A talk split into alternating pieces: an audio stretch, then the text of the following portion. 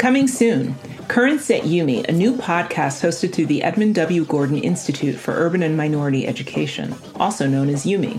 Hosted by me, Professor Cally Waite, a historian of education, this series engages our network of UME scholars and stakeholders in casual conversation.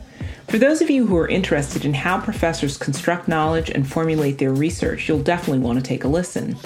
This season, we feature Dr. Davinia Gregory Kamika, Dr. Brandon Velez, Dr. Erica Walker, and Dr. Amy Stuart Wells, four Teachers College faculty members across a range of disciplines and departments.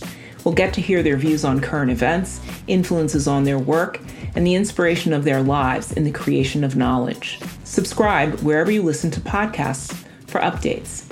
Currents at UME. That's currents at I U M E. Coming this April.